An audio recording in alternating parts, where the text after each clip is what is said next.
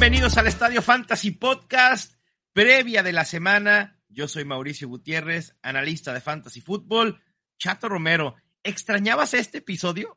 Uy, uy, uy, no, no, no tienes idea cómo extrañaba este episodio, man. Es, es de las cosas más divertidas de la semana en cuanto a, la creación de contenido fantasy y ver cómo tú y yo vamos teniendo similitud o diferencia en, en los rankings y en las percepciones de los jugadores. Me encanta. Así es. Yo también es uno de los episodios que más disfruto hacer durante la temporada regular. Y bueno, pues este primer episodio de previa y datos a saber va a ser ligeramente diferente a lo que normalmente los teníamos acostumbrados durante la temporada pasada. Vamos a repasar nuestros rankings en consenso, los de Chato y míos. Vamos a detenernos en los que tengamos mayor discrepancia, pero en la sección de datos a saber tenemos un dato por equipo. Así que es muchísima información que hay que procesar, que les va a servir para toda la temporada, sobre todo los datos y de cara a la semana 1. Así que, Chato, empezamos con los corebacks. Pues la, más, la más fácil tal vez de, todas las posiciones, ¿no? Al menos para esta semana, yo creo. Sí, de acuerdo. No, no veo muchas sorpresas. Eh, nuestro top 5 coincidimos casi en todo. Tenemos ligera discrepancia entre 1 y 2. Tenemos a Lamar Jackson como número 1, ambos. En el número 2, ambos a Josh Allen. En el 3 aparece Pat Mahomes. En el 4, Jalen Hurts. Y en el 5 tenemos a Justin Herbert. Con cualquiera que tengan ustedes de estos, van a estar perfectamente bien. Eh, tranquilos, seguros y felices, yo creo, eh, terminando esta semana de fantasy. Así es. Pasando a los siguientes cinco, tenemos a Russell Wilson en el 6, Kyler Murray en el 7, Tom Brady en el 8, Trey Lance en el 9 y Joe Burrow en el 10. Joe Burrow creo que de este top 12 puede ser de los que tengamos mayor discrepancia. Tú lo tienes en el 9, yo lo tengo en el 11. Es, es el en el que tenemos más discrepancia. Yo estoy contando tal vez un poco de más con Joe Burrow, pero creo que de todos modos el enfrentamiento es bueno. Eh, y por si sigue la tendencia que vimos en la segunda mitad de la temporada, eh, incluso en playoffs, creo que puede ser una, una buena actuación para Joe Burrow. De acuerdo. No tengo problema con ponerlo en el 10 ni en el 11, creo que está en, un rango y, en el consenso de los dos queda en el 10, que me parece... Probablemente en nuestra mente la diferencia entre eh, Tom Brady, Trey Lance, Joe Burrow sea de 2-3 puntos. Sí, seguramente, ah, ah, ah, seguramente. Una intercepción menos, una intercepción más y, listo. Complementando el top 12 tenemos a Aaron Rodgers en Minnesota y a Dak Prescott contra Tampa Bay, en lo que creo que puede ser un tiroteo fácilmente, ¿no? Sí, de acuerdo. Venga, después para cerrar los rankings de corebacks tenemos en el 13 a Derek Carr, en el 14 a Matthew Stafford contra Buffalo, aquí también con ligera discrepancia lo tengo en el 13, tú en el 15. ¿Te preocupa el matchup? ¿Te preocupa la lesión? Me preocupa, no te preocupa nada. un poquito de todo. Y, la verdad es que creo que tanto hay dos nombres que son Dak Prescott y, Matthew Stafford que creo que pueden superar por mucho este ranking en el que los estamos poniendo. De acuerdo. de Matthew Stafford me, no es tanto que me preocupe, sino que quiero ver cómo, cómo ha sucedido lo de la lesión, el procedimiento al que se sometió, ver que, cómo, cómo se va cuajando la ofensiva contra una muy buena defensa también de, los Bills, ¿no? Eh, Yo creo que los Bills pueden forzar muchos errores, sacks, fumbles, alguna que otra. Intercepciones. Y eso limita el techo de, de, Matthew Stafford. De hecho, por eso lo coloqué en el CITEM de NFL Fantasy y causó algo de controversia porque la gente, entonces siento Matthew Stafford y pongo a Mitch Trubisky. No, por supuesto que no. Mm, por supuesto que no. Hay que mesurar nada más expectativas porque Matthew Stafford también es un jugador propenso a tener una mala decisión por partido. Y a veces eso termina en intercepción, a veces no. Eh, contra los Bills eso se, paga fuerte. Exactamente. Muy bien, chato, de acuerdo. Bueno, en el 15 tenemos a James Winston, tú lo tienes en el 14, yo en el 16. Eh, contra Atlanta es un matchup inmejorable para, para el inicio de James Winston y en general para la ofensiva de los Saints. De acuerdo. Luego en el 17 tenemos a Matt Ryan, que también con un enfrentamiento favorable en Houston. En el 18 a Justin Fields. En el 19 a Ryan Tannehill. Y en el 20 a Tua Tonga Bailoa. Eh, y con eso cerramos rankings. Cerramos. Justin Fields, por ejemplo, también es un jugador que tiene un rango de, resultados bien amplio. Eh, y, creo que a, pesar, de, o sea, incluso jugando mal, podría entregar buenos puntos fantasy. Lo vimos eh, en la temporada pasada. Lo vimos contra los 49ers el año pasado, en donde también en una escapada eh, de varias yardas anotó. Eh, Justin Fields creo que tiene ahí un rango de posibilidades amplio. Creo que no debe alinearse esta semana. Y ahí así lo tenemos en los rankings como el 18. Venga, perfecto. Pues vámonos a los running backs, chato.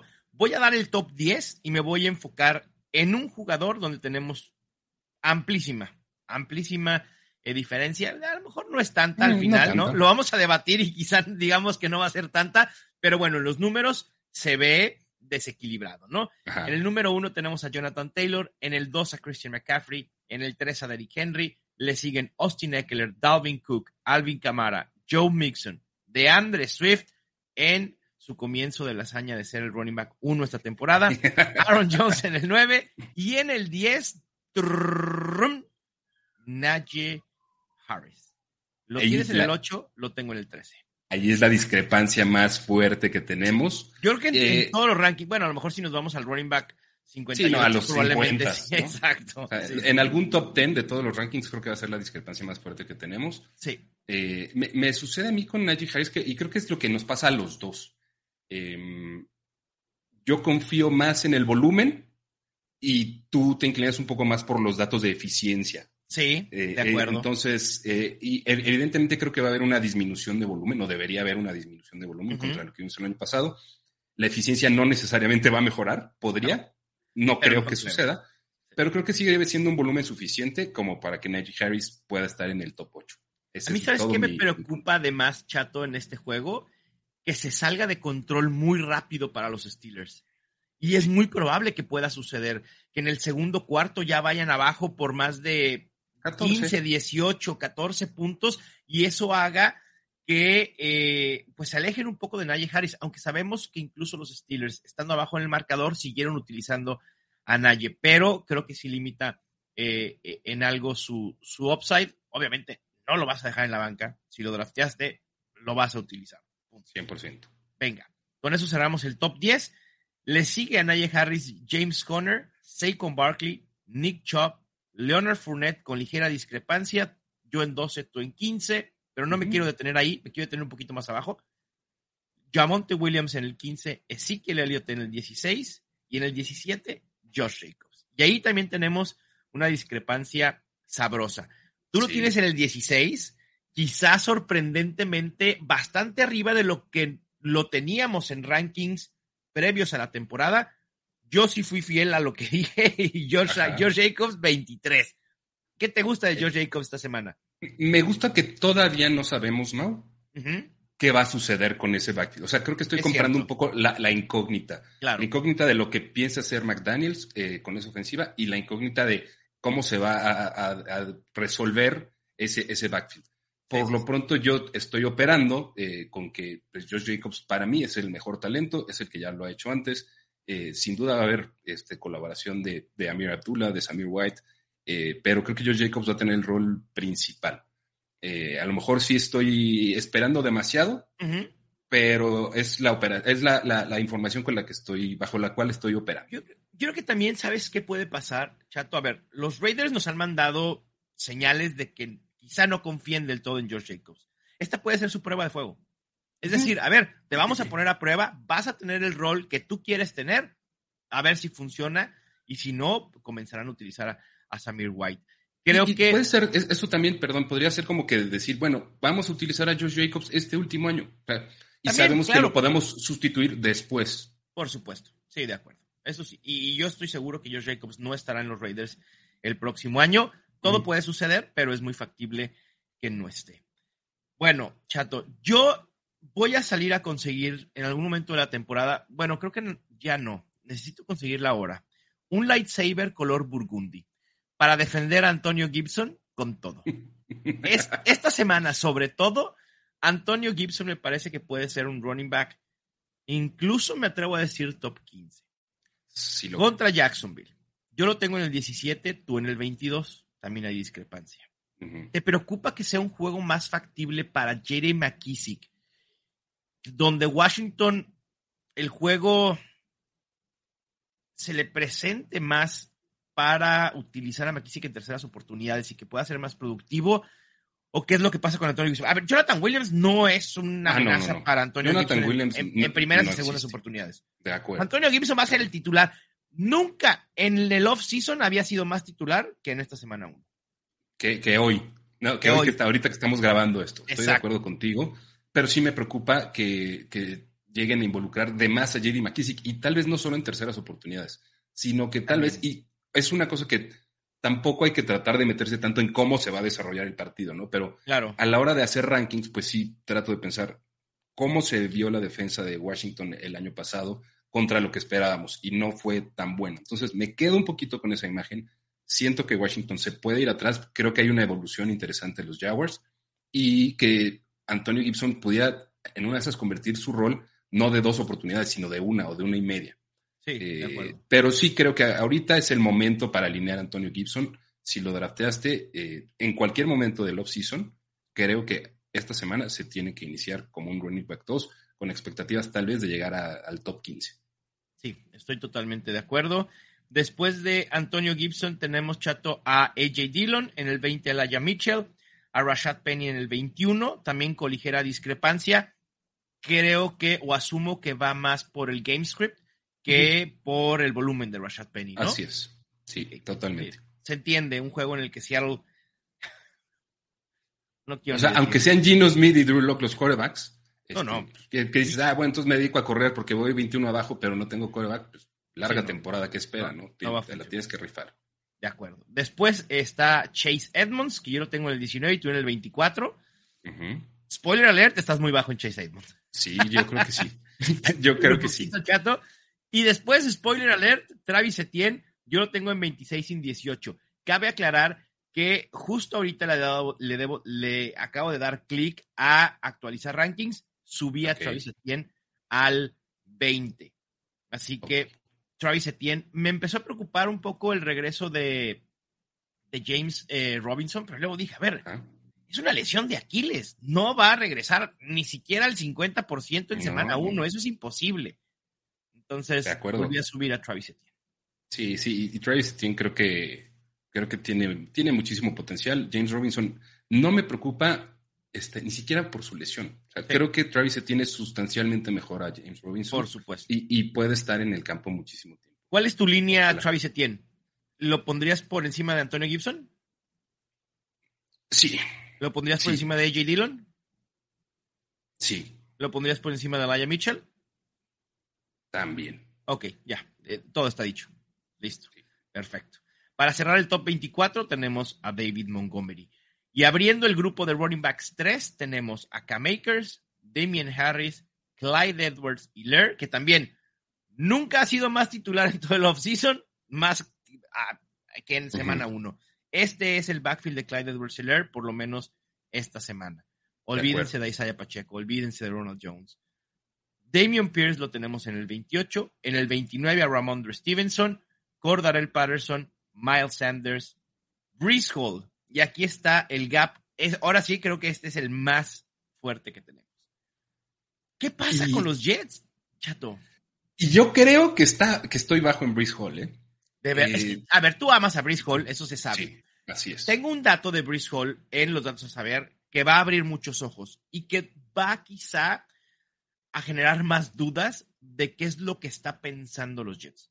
Yo quiero pensar que están dándole jerarquía a Michael Carter. Eres el veterano, mereces un el running back uno por eh, derecho de antigüedad, ¿no? A los dos, tres snaps cuando entre Brice Hall y veamos lo que sucede, en, automáticamente en ese momento Brice Hall lo van a subir en el depth chart y es el número uno de esa ofensiva. Yo, yo así lo veo, Mau. o sea, hay que recordar que los depth charts los hace eh, no como tal el, staff de cocheo, sino el equipo de información, el equipo de información del equipo. Y todos eh, dicen que son no oficiales. No, no oficiales. Y en ese mismo depth chart que se publicó, el wide receiver 3 de los de los Jets es, ¿no? Es Braxton Berrios. Braxton Berrios, ya. ¿No? Entonces, este, creo que hay que también tratar de leer un poquito en eso. La verdad es que yo, mi, mi fe en te lo he dicho también a ti, o sea, como que trato de hacer un poco el símil en la temporada de novato de Jonathan Taylor. Claro. A lo mejor no explota desde el principio, pero creo que el talento es eh, incontrovertiblemente mayor al de Michael Carter. Yo creo que hay dos situaciones con Brice Hall en específico. Primero, que sea esa situación que tú dices de Jonathan Taylor, que eso pudiera catapultar a Brice Hall, a Hall perdón, incluso a rangos de running back top 12. O la otra, que veamos algo similar a lo que sucedió con los Broncos el año pasado con Jamonte Williams y Melvin Gordon. Un 60-40, 70-30, que eso pondría a Brice Hall en rangos de ser un running back 2 medio alto. Ajá. ¿No? En el peor de los casos. Yo esta semana, esta semana evitaría a Brice Hall de ser posible. Es difícil porque sé que mucha gente lo ha drafteado como su running back 2 y será difícil colocarlo en la banca, pero yo sí prefiero esperar y ver, ¿no? Porque además el enfrentamiento no es nada sencillo con los Ravens. Sí, estoy de acuerdo con eso. Con, todos estos argumentos, yo lo tengo rankeado 27, lo tengo fuera del running back 2. running back 2. Y yo pienso que tiene potencial de terminar la temporada como un top 15. Claro. Eh, eh, pero a lo mejor no es el enfrentamiento adecuado. Habrá gente que no pueda evitar alinear, ¿no? Entonces, pues hay que, hay que asumir las consecuencias de nuestros drafts. Y, si es la mejor opción, pues será la mejor opción y que pase lo que tenga que suceder. Siguiendo con este grupo de running backs 3, tenemos a Karim Hunt, a Tony Pollard, a Devin Singletary, a Michael Carter justamente, Melvin Gordon, Naheem Hines, Darrell Henderson. Bueno, ya incluso ya estamos hablando de running backs 4 aquí. Y J.D. McKissick, que lo tenemos en el 40. Después de Jalen McKissick en el 40, échanos tu Sleeper Special, chato. ¿Hay alguno? Si hay uno, eh, me vas a querer matar, evidentemente, por esto. Ah, tengo dos Sleeper Specials. Ya sé, ya sé quién vas a decir, y creo que te vi, un tweet, creo que te vi ponerlo. Raheem Mustard. Sí. conozco a mi gente, conozco a mi gente, los leo consumo su contenido, por supuesto. Tú sabes, ¿no? sabes perfectamente cómo me, cómo me muevo yo en estos horizontes. Y, la neta es que Raheem Monster es, un touchdown en potencia en cada acarreo. Eh, su velocidad y su velocidad. Y creo que no necesita, y sabemos, ¿no? Que, que Chase Edmonds, lo, hemos platicado tú y yo, no necesita ser un caballo de batalla. Y para lo que pinta la ofensiva de Miami es que no lo sea al momento. Eh, Raheem Mostert creo que con un, tal vez entre 8 y 10 acarreos en el partido, cualquiera de esos creo que se puede convertir en un touchdown. Ese es eh, mi, punto con, él. Es una jugada grande en potencia de los jugadores más rápidos de la liga. Eh, no sé, esa es una. Y James Cook, James Cook es el otro, que, que, también creo que cualquier, no cualquier, un pase pantalla, alguna ruta recorrida interesantemente, eh, lo puede, le puede ayudar a, por la vía del touchdown, colarse incluso al top 24. Creo que es el caso tanto con Mostert como con, con James Cook. Venga, yo voy a decir solo a uno, y es uno que creo que ni siquiera lo hemos mencionado durante el offseason, y es Damian Williams de Atlanta. Tyler Algier parece ser que todavía no está en el punto en que tiene la confianza de los coaches en los Falcons y probablemente ni siquiera vaya a jugar mucho hay que tener paciencia porque creo que Al puede eventualmente ser lo que los Falcons creyeron que tenían en Mike Davis el año pasado. Pero para esta semana, Damian Williams pudiera tener un rol interesante de complemento con Cordarel Patterson. sería esa opción realmente, ¿cómo les digo? Arriesgadísima y no lo van a hacer. ¿De, cuántos, de, cuántos flexes estamos hablando? Bueno, en, el estadio Fancy Bowl, incluso ahí en un flex pudiera ser, ¿no? Jugar al riesgo. El enfrentamiento no es fácil, pero creo que si alguien tiene posibilidad de, estos running backs del 40 al 50 de sobrepasar su producción y terminar como running back 3, puede ser Demian Williams. Te la compro, te la compro también, Mau. Perfecto. Vámonos con los wide receivers. Chato, tenemos uno y dos diferentes. Cooper Cup en el uno en consenso. No sé por qué el sistema le da la ventaja a Cooper Cup. Qué raro, ¿no? ¿Quién sabe por qué? No, no sé. ¿Por qué? Porque ni alfabéticamente. y ni es bueno. ¿no? ni es bueno y va a tener una regresión. Y, no, no, no. En fin. Bueno, tenemos en el 1 a Cooper Cup, en el 2 a Justin Jefferson, en el 3 a Davante Adams, 4 Jamar Chase y complementa el top 5 Stephen Diggs. Creo que no hay mucho que decir al respecto. son los que son y son los elite y punto. Sí. ¿No? Ni dudas debe de haber. No debería. Vamos a ver. Creo que no va a haber dudas en toda la temporada con ninguno de estos. No, por supuesto que no. Por supuesto que no. Vamos a ver qué tal sale Jalen Ramsey. Vamos a ver cómo está ese enfrentamiento de Stephon Diggs. Sí, ese va a estar bueno, ¿eh? Que creo puede que abrirle la puerta. En contra de lo que sea. Pero bueno. Sí, pero puede abrirle la puerta, también a, Isaiah McKenzie y a Gabriel Davis. Sí, por supuesto. Un saludo a todos los que no quieren Mucho cariño. Si no me están viendo, estoy saludando a la, a la, cámara. Bueno, en el 6 tenemos a CD Lamb, en el 7 a AJ Brown, en el 8 a Mike Evans, en el 9 a Divo Samuel, tú lo tienes 7, yo 11, Michael en el 10 lo tengo yo 8, tú 12, también hay ligera discrepancia. Y lo tengo bajo y me fascina, ¿eh? creo que lo debería subir, pero Michael Pittman es de mis gallos este ¿Lo subirías por, por arriba de Keenan Allen? Sí. Ok. Lo, tengo que subir por arriba de Keenan y tal vez incluso... ¿De Mike Williams? Sí. Ok, eso lo pondría como tu wide receiver 10. 10-8. Ahí está. Estamos, estamos alineados. Estamos alineados con Michael Pittman. En el 11 tenemos a Tyreek Hill. En el 12 a Keenan Allen. En el 13 a Mike Williams. Y aquí sí hay 8 lugares de diferencia. Si alguien ama a Mike Williams esta semana, es el señor con el que estoy haciendo este podcast, Chato Romero. Lo tiene como su wide receiver 10, pero ya dijo que quizá lo baje al 11. Sí, o tal vez al 12. Y creo que, a ver, es, es, un tema en el que estoy para la temporada no estoy yo tan alto con Mike Williams, sí. pero este enfrentamiento en particular contra los Raiders me apesta a juegazo de, Mike Williams. Es probable. A mí también me encanta Mike Williams, pero lo tengo en el 18. Exacto. Pero bueno, es un rango en el que la diferencia es muy, muy poca. Justo pasa también con DJ Moore, que yo lo tengo en el 12, tú en el 16. Si Baker Mayfield se va a vengar de los Browns, es utilizando a DJ Moore es con el brazo. Y a Christian McCaffrey, pues, obviamente. Pero creo que hay, hay, hay espacio para que ambos puedan ser productivos. En el 15 tenemos a Cortland Sutton, 16 Terry McLaurin, 17 Dionte Johnson, también con una discrepancia interesante, lo tienes 20, yo lo tengo 14, y con T. Higgins nos pasa exactamente lo mismo, los tenemos cruzados. Exacto. Yo en el 20 y tú en el 14. Así es. Eh, es un poco el tema de, que estuvo limitado en práctica Deontay Johnson. Eh, sí. Y nada más es como una medida precautoria. Yo creo que Deontay Johnson todas las semanas para mí va a ser un top 18 al menos. Eh, y T. Higgins, pues también sabes, el amor que profeso. Claro. A mí también me encanta T. Higgins, pero creo que este juego va a ser más para Jamar Chase. Insisto, se puede salir de control para los Steelers tan pronto que a lo mejor vaya, el, el mayor beneficiado va a ser Joe Mixon.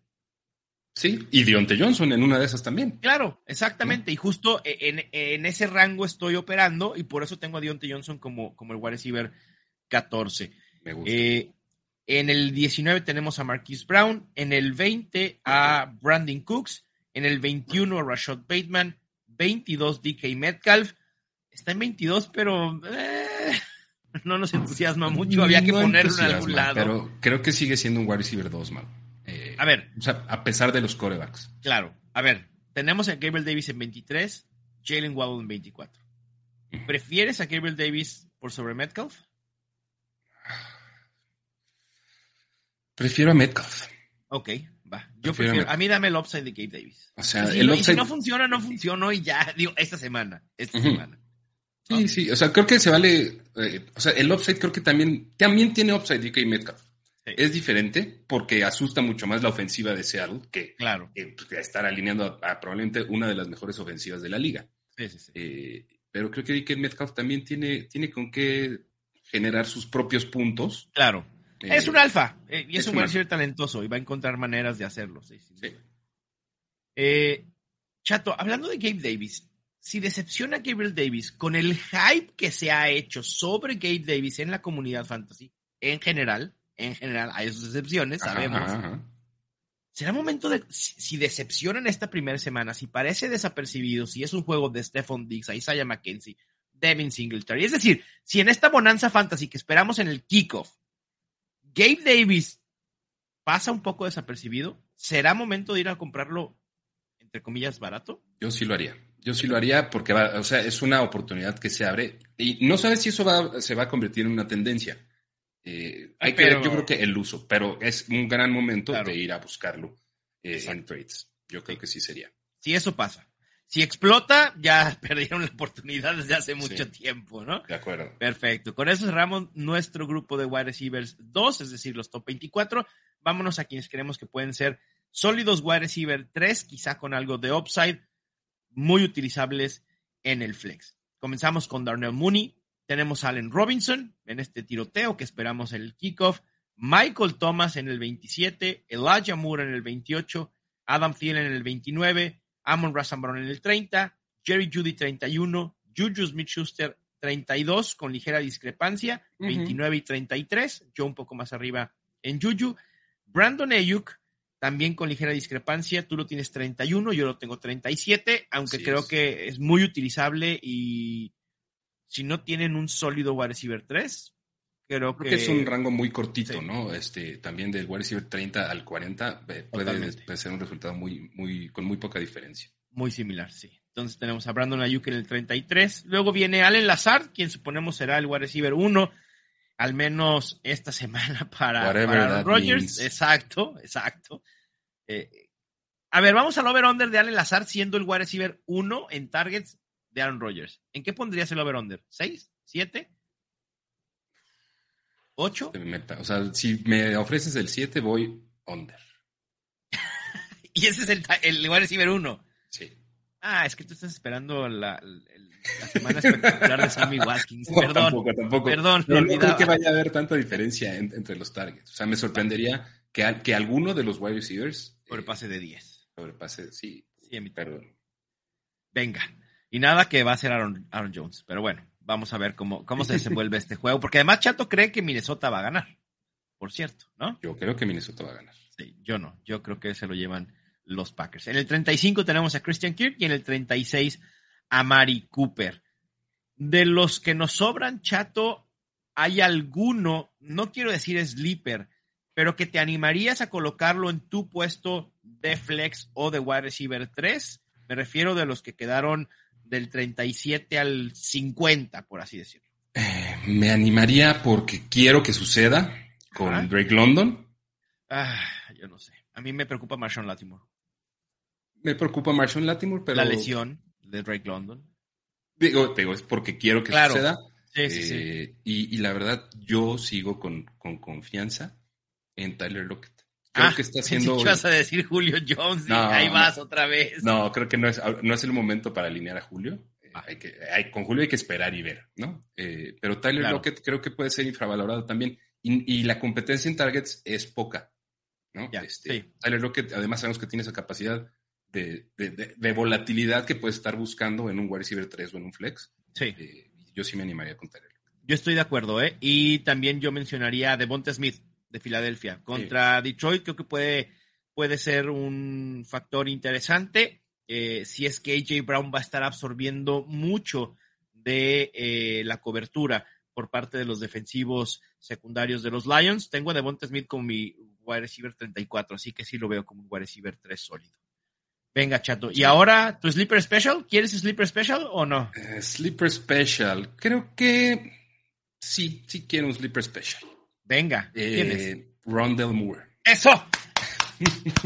¡Bravo! ¡Bravísimo! Rondell Moore. Rondell Moore me fascina con el rol que va a tener en el slot en contra de los Kansas City Chiefs. Creo que va a haber targets suficientes para él. Lo veo con más de seis targets para la semana, lo cual es para un wide receiver que te estás encontrando en, el, los rankings fuera del top 50, lo tenemos en el, en el 50. 50. Este, ah, no, perdón, en el 51.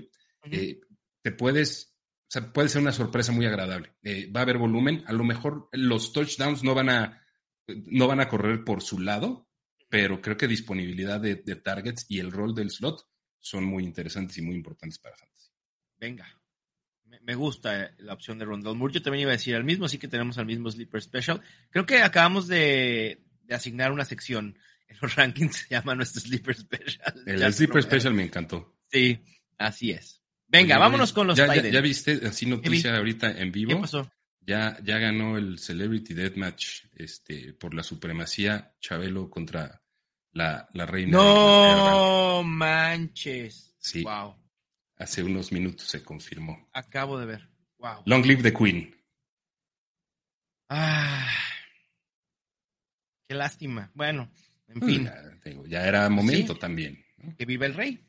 Que vive el rey. Inglaterra y el Reino Unido tiene nuevo rey. Ajá. Wow. Y ahora cambiar todo, chato. ahora cambiar todo. Y... Wow. Va a ser un día muy ajetreado, ¿eh? Sí. Todo, todo el. esto no es un podcast de, de la realeza inglesa. De realeza inglesa. Pero todo lo que ya está puesto en marcha para, para el día que sucediera es un momento histórico. 70 años en el trono es. Está muy cañón. O sea, el, y el impacto que tiene no solo en, el Reino Unido, sino a nivel mundial. O sea, eso eh, trasciende. O sea, fuera de, de, las cosas de revistas y medios del corazón, creo que sí es un, es un punto, es un hito en, en, en la historia. Mundial. Así es, sí, sí, sí, totalmente. Parte de, de la historia, un momento histórico, cuando asciende al trono y ahora que, que pues la reina Isabel nos deja. Sí, así es, la reina Isabel II. Pero bueno, el show debe continuar y pues vámonos a los Titans, chato. Vámonos a los Titans. Venga, tenemos como el número uno a Mark Andrews, en el dos a Travis Kelsey, en el tres a Cal Pitt, en el cuatro a George Kittle, cinco Dalton Schultz. Eh, normalito, ¿no? Sí. En el seis tenemos a TJ Hawkinson, yo lo tengo en el 4 y tú en el 8. Yo estoy esperando este juego de Filadelfia contra Detroit que sea muy abierto. Yo también, yo también, y, la verdad es, que espero que sea un, partido en el que DeAndre Swift, TJ Hawkinson y Amon Racing Brown, en el que yo todavía no he puesto todas mis esperanzas, tengan un, buen desempeño y un buen partido. O sea, quiero, quiero que haya buen desempeño por parte de los Lions. Sí, de acuerdo. Bueno, después tenemos en el 7 a Darren Waller, en el 8 a Dallas Gethert, en el 9 a Dawson Knox, en el 10 a Zach Ertz, en el 11 a Cole Kemet, en el 12 a Pat Fairmouth. Creo que también estamos en línea con, nuestro top 12. No discrepamos en muchos, quizá un poquito más abajo con Mike Gesecki. Eh, fuera del top 12, ¿quién crees que tenga posibilidad de colarse al top 12? No quiero decir sorpresa, pero quizá de los que tenemos del 13 al 16, 17, ¿quién crees que pueda colarse? Si quieres hacer este tu sleeper special, adelante. Hacer mi sleeper special y, es de las cosas en las que a mí no me gusta apostar, es el touchdown y que por la vía de la casualidad o del desodorante, como le dice Mansa, eh, Tyler Higby, en el tiroteo que estamos esperando para empezar el partido, en la semana, en la temporada, Tyler Higby pueda tener relevancia importante en contra de los Buffalo Bills. Fuera de él, creo que David Njoku, Austin Hooper y Hunter Henry deberían ver volumen suficiente como para poder aspirar al, a ese 12-11, ¿no? Sobre todo, sabes que me intriga Austin Hooper, ¿eh? Sí. Austin Hooper creo que puede anotar el touchdown. Traylon Burks no tuvo un gran training camp. En pretemporada estuvo algo eh, desconectado. En fin, creo que Austin Hooper puede ser el número 2 eh, en esta ofensiva, al menos esta semana. Y también Alberto Wepuna me, gusta mucho y creo que se pudiera colar al top 12. Sí, de acuerdo. Ahí están esos dos. Bueno, pues vamos con defensas y kickers. Lo pueden ver en estadiofancy.com, en los rankings semanales. Y ahí ustedes, miren, es muy fácil. La que esté más arriba, con esa juega. ¿Qué kicker quieren? El que esté más arriba en rankings. Si está disponible, o lo tienen, con ese van. Punto. Así de sencillo. No Vámonos. piensen de más. No, exacto. Vámonos a los datos a saber, Chato, un dato por equipo porque estamos festejando el kickoff. ¿Quieres empezar? Eh, no, no, no, yo empiezo, yo empiezo porque es de mis secciones favoritas, Mau. Eso, venga. Va. Primer dato a saber. Josh Allen ha anotado, échate para atrás, mi Mau, 102 touchdowns en sus últimos 38 juegos. promediando casi 2.7 por, por partido. 2.68 touchdowns por partido. Es, absurdo. Ridículo. Ridículo. Así es. Jalen Waddle promedió 15.2 puntos fantasy por juego, la decimocuarta mejor marca para un wide receiver novato. Vamos a ver cómo le va con Tyreek Hill, es de las cosas que más me intrigan ver en semana 1. Me fascina a mí Jalen Waddle. Sí, a mí también me gusta mucho como tal. Otro que me fascina a mí, Mauro. Ramondre Stevenson promedió más acarreos de 10 o más yardas que Harris. 15% eh, de Ramondre, 12% contra Harris. También más yardas después de contacto, 3.4 contra 2.8. Y en estas dos métricas, Ramondre fue top 8 en la NFL. ¡Bravísimo! Ramondre Stevenson season is coming. Punto. ya. Esta es la temporada de Ramondre Stevenson. Chato, este es el dato de Bristol que te quería decir. Desde el 2000 en colegial solo ha habido un running back con temporadas consecutivas con al menos 1400 yardas, 20 touchdowns, 20 recepciones. Ajá, Bristol. El talento es indiscutible. Punto. El talento está muy cañón. Y el talento te abre oportunidades. Insisto, si los Jets hicieron lo que hicieron para tomar a Brice Hall con mucho capital del draft y no le dan la titularidad en semana 3, perdón, pero los Jets están, están haciendo mal. Exacto, punto, porque saben cómo hacerlo mal, de plan. Sí, sí. Brice Hall Season. Ya, con esa yo me voy a morir. Venga. Eh, siguiente dato es Cortland Sutton promedió 16.5 ¿Mm? yardas en, profundidad de target, en depth of target, que fue la segunda mejor marca entre wide receivers con 50 más targets el año pasado. Sí. 30% de esos, de esos targets profundos se consideraron pases inatrapables. O sea, piedra le están, o sea, le están mandando con resortera. No, no, no. Sí, sí, sí, patos, patos heridos. Y por eso nos, nos encanta Cortland Sutton este año con, con Russell. Sí, de acuerdo. Pat Mahomes ha jugado cuatro juegos sin Tyrek Hill, que fue en 2019, chato, y en esos promedió 363 yardas y dos touchdowns. Quizá Pat Mahomes no vaya a extrañar mucho a Tyrek Hill. Sí, sí, sí, yo creo que esa ofensiva va a estar muy interesante. Sí, de acuerdo.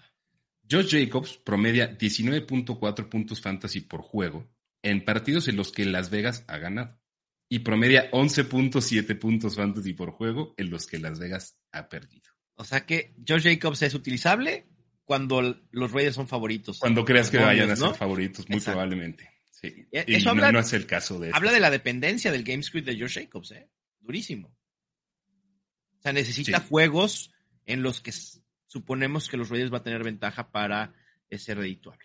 Vamos con Justin Herbert, quien es el segundo coreback en la historia con más puntos fantasy por juego promediados en sus dos primeros años, 22.3.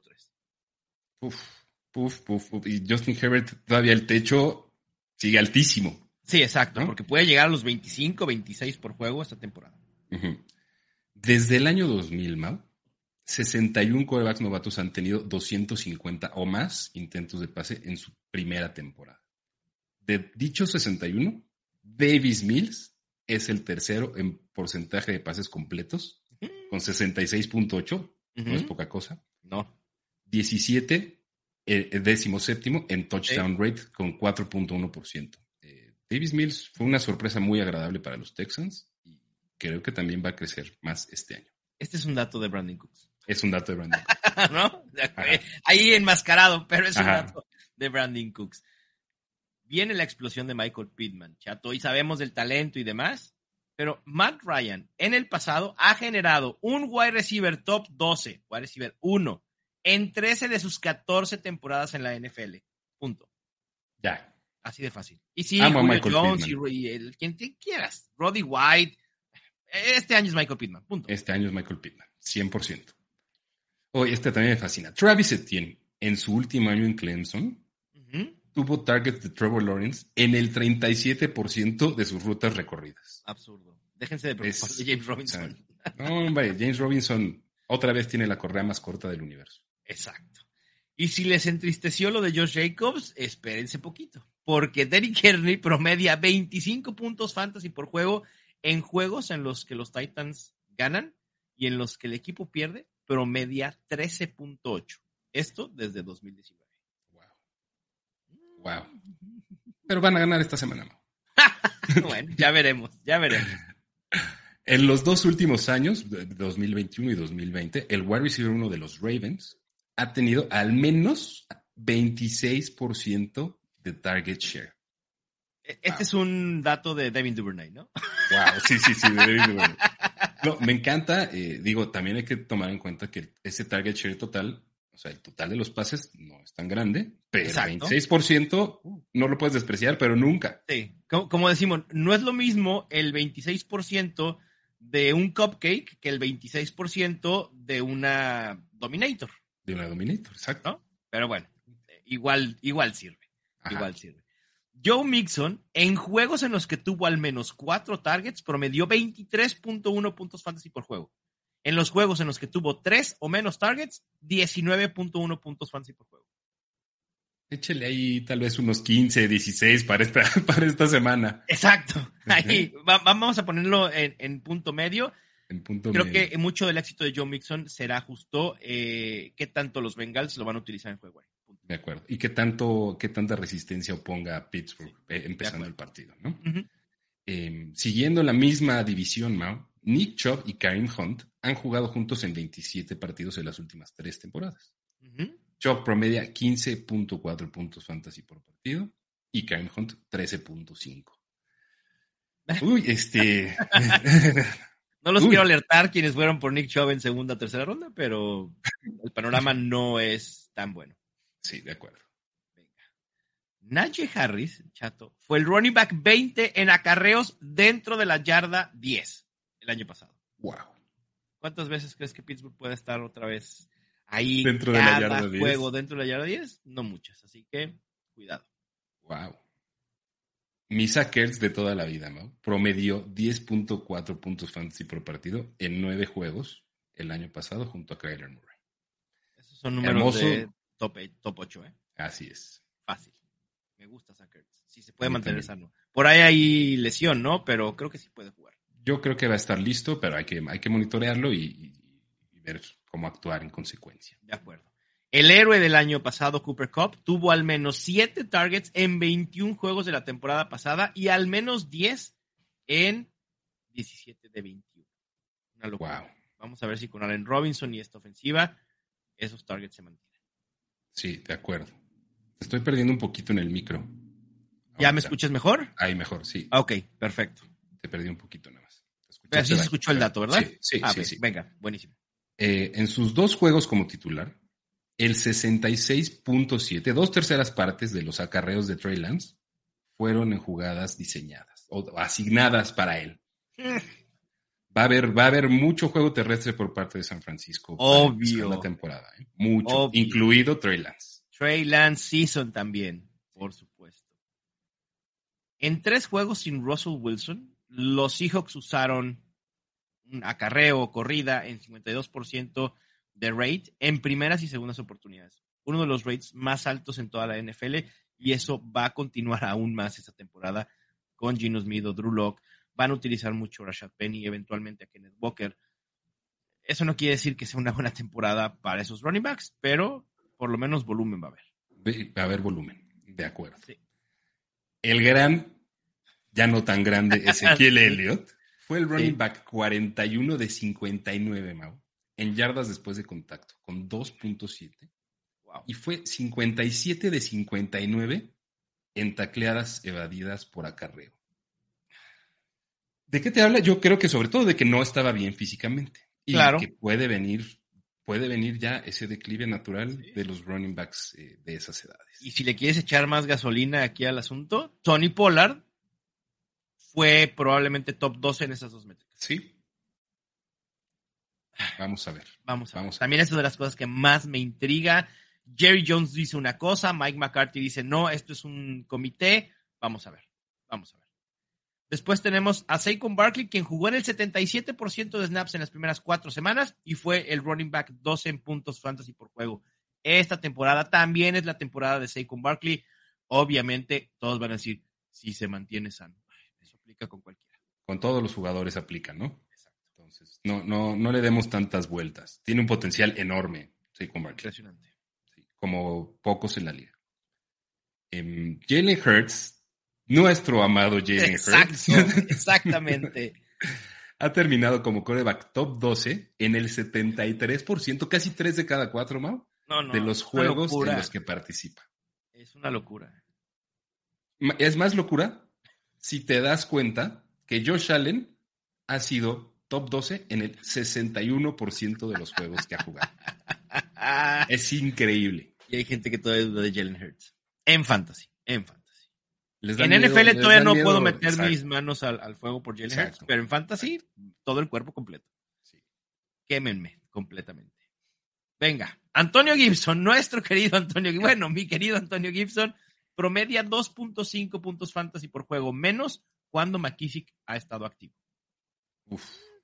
No es mucho, pero, pero limita, limita. Pero, o sea, limita esas, esos 2.5 puntitos adicionales de, o sea, que fueran para, para Toño. Claro. No se desprecia nunca, ¿no? Es medio touchdown. Es medio touchdown, exactamente. Otro, otro, un unicornio y un amado también de, de este podcast y de, de, nosotros dos. Kyle pero, pero, pero no tiene coreback, chato. ¿Qué va a pasar? No me importa, no me importa. no me importa. Kyle Pitts alineó en el slot en el 79% de sus rutas recorridas el año pasado. Kyle Pitts es un wide receiver. Es un wide receiver. A ver, si Jimmy Graham en algún momento de su carrera puso una moción en la NFL para que fuera considerado como wide receiver y cobrar como wide receiver, no tenía nada que hacer con, los números de Kyle Pitts, ¿eh? Nada. De acuerdo. Increíble lo de Kyle Pitts. Creo que Travis Kelsey anduvo también por ahí de setenta y tantos por ciento. Pero Kyle Pitts fue el más alto. Sí, sí. Increíble. Hay potencial. No me importa el coreback. No me importa y no me da miedo. Mira, mucho hemos hablado, chato, del upside de Christian McCaffrey. Pero ¿y del piso? Christian McCaffrey ha terminado al menos como running back 15 en 23 de sus últimos 24 juegos estando sano. Es increíble. wow. O sea, es, es, una mezcla de seguridad con potencial altísimo Christian McCaffrey, mientras esté ahí, me va a seguir encantando. Mira, yo creo que si Christian McCaffrey tiene una temporada como la esperamos, obviamente, insisto, sí se mantiene sano como todos, yo creo que hay posibilidad de ponerlo ya en la rotonda de los jugadores fantasy ilustres, junto a Ladinian Tomlinson, Marshall Falk, Jerry Rice. Ese, e, ese es Christian McCaffrey. Sí, sí, o sea, con las dos grandes temporadas que ya ha tenido, o sea, ya, es de esos que dices, ah, ¿con cuál histórico me voy? Me podría ir con Christian McCaffrey. Claro. O sea, en 5 o 10 años, no sé si seguiremos generando contenido, esperemos que sí, chato. Yo espero. ¿Por qué no? Que digamos, un jugador histórico al que quisieras tener en estos momentos en tu roster de fantasy, la gente va a decir Christian McCaffrey. Sí. Sí. Yo estoy ya, ya en cinco años, en el 2027 que grabemos este episodio.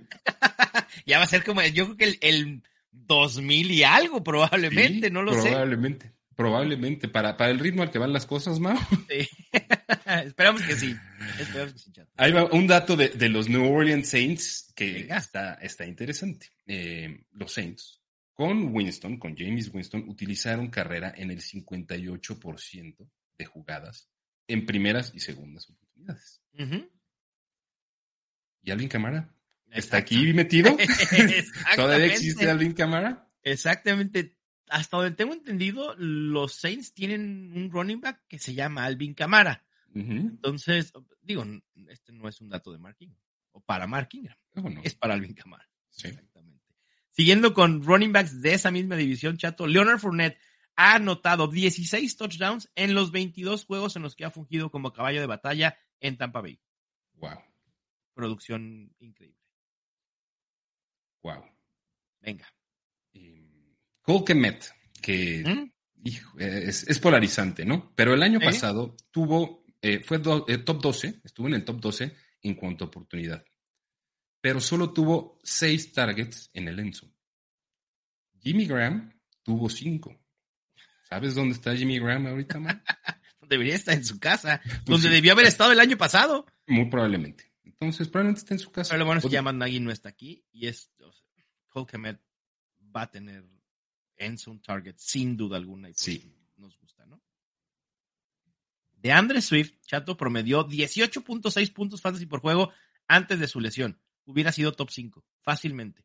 Además, promedió 6.7 targets por juego, lo que nos hubiera dado en una temporada completa al menos 120 targets. Uf, uf niveles, niveles. O sea, Sí, los tinequeleros, Christian McCaffrey, camareros, eh, Christian McCaffreyescos. Sí, por supuesto. Yo estoy seguro que si sucede, va a ser un, un pick top 3 próximo año. Si sucede, por supuesto.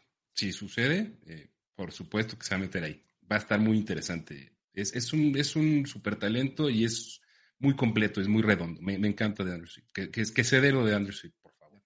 Venga. Ah. Los Packers. Los números de Aaron Rodgers en seis juegos sin Davante Adams. 68% de completos. 7.9% de touchdown rate. Ay, güey. O sea, esto es el doble del promedio de la liga. sí, exacto. y 297 yardas. O sea, se estaría aventando temporadas de casi 5000 yardas. ¿Asusta a Davante, eh, la vida sin Davante Adams? Probablemente. Aaron Rodgers. Pero a lo mejor Aaron Rodgers, Adam Le, o sea, Adams Les no va a estar tan mal como quizá podamos creer. Creo que no tiene techo para ser un top 8, pero tiene un piso para ser un top 12 probablemente. Sí, de acuerdo. Venga. Y por último, Justin Jefferson es el wide receiver 3 en la historia con más puntos fantasy totales en sus primeras dos temporadas. Y de una vez, spoiler alert, terminará como el wide receiver 1 en puntos fantasy en 2022. Me encanta. Yo estoy súper a bordo. Justin Jefferson es el mejor wide receiver para fantasy este año. Venga, Chato Romero, pues cerramos esta primera previa de la semana y datos a saber. De verdad, un gustazo estar nuevamente contigo compartiendo micrófonos en este episodio. De acuerdo. Me, es, Mau, es que este, este esta modalidad me fascina, eh, que sea el primero de al menos 17 semanas que llevemos esto a cabo. 18 si nos queremos ir hasta la 18. Eh, ya sabes que luego nos gusta por echar rankings para los que juegan en semana 18. Eh, no lo hagan, no lo hagan. No, lo, hagan, no lo hagan, pero igual ahí estaremos, aunque sea por nostalgia. Sí, pero un gusto empezar, que arranque la temporada una vez más haciendo contenido junto a ti, mi Mau, junto a todos los que nos escuchan, nos siguen, nos retuitean, nos tuitean, nos lo que sea, eh, de verdad se los agradezco muchísimo. Sí, chato. Y, para cerrar también, platicar contigo que ayer me di cuenta que tenemos mucho trabajo por hacer en cuanto a educación fantasy se refiere. No, no de nosotros, sino hacia la comunidad. Tenemos que llegar a más personas cada vez más, crecer más la comunidad, que la gente deje de cometer errores en sus drafts. Ayer fui a un draft casual. Finales de segunda ronda, Chato, ya se han venido tres corebacks. Dos fueron elegidos en primera ronda. No estoy hablando de una liga superflex. En la ronda 6 se fue un kicker, en la ronda 7 se fueron dos defensas. Necesitamos llegar a más personas y la única manera de hacerlo es que ustedes nos ayuden. Ustedes lo compartan. A que compartan con sus amigos, que ellos también aprendan, hagan sus ligas más competitivas, no sean ventajosos. Exacto. Hagan las más divertidas. Competitivas y divertidas. Sí, sí, sí. O sea, hacerlas más competitivas las hace más divertidas. Exactamente. Es totalmente de acuerdo. Exactamente. A ver, no está mal. Compartan. No está mal que, vayas por un coreback temprano, por un kick, en una defensa, pero te pone en una situación precaria para poder disfrutar toda la temporada y ser competitivo. Esa es la realidad. Así es. Pero bueno, en fin, un saludo a todos mis amigos allá en, en Once Perro que me invitaron a, a, su draft, en especial a, a Rob Correa. Te mando un abrazo y bueno, pues chato, a disfrutar el kickoff a disfrutar el kickoff, mi Mau. Venga. Ah, Les gracias, mando un fuerte abrazo. Gracias. Sí. Buena gracias temporada. A, gracias a ti, Chato. Gracias a todos por escucharnos. Disfruten el kickoff. Tanto esperamos para este jueves. Cuídense mucho. Yo soy Mauricio Gutiérrez y esto fue el Estadio Fantasy Podcast.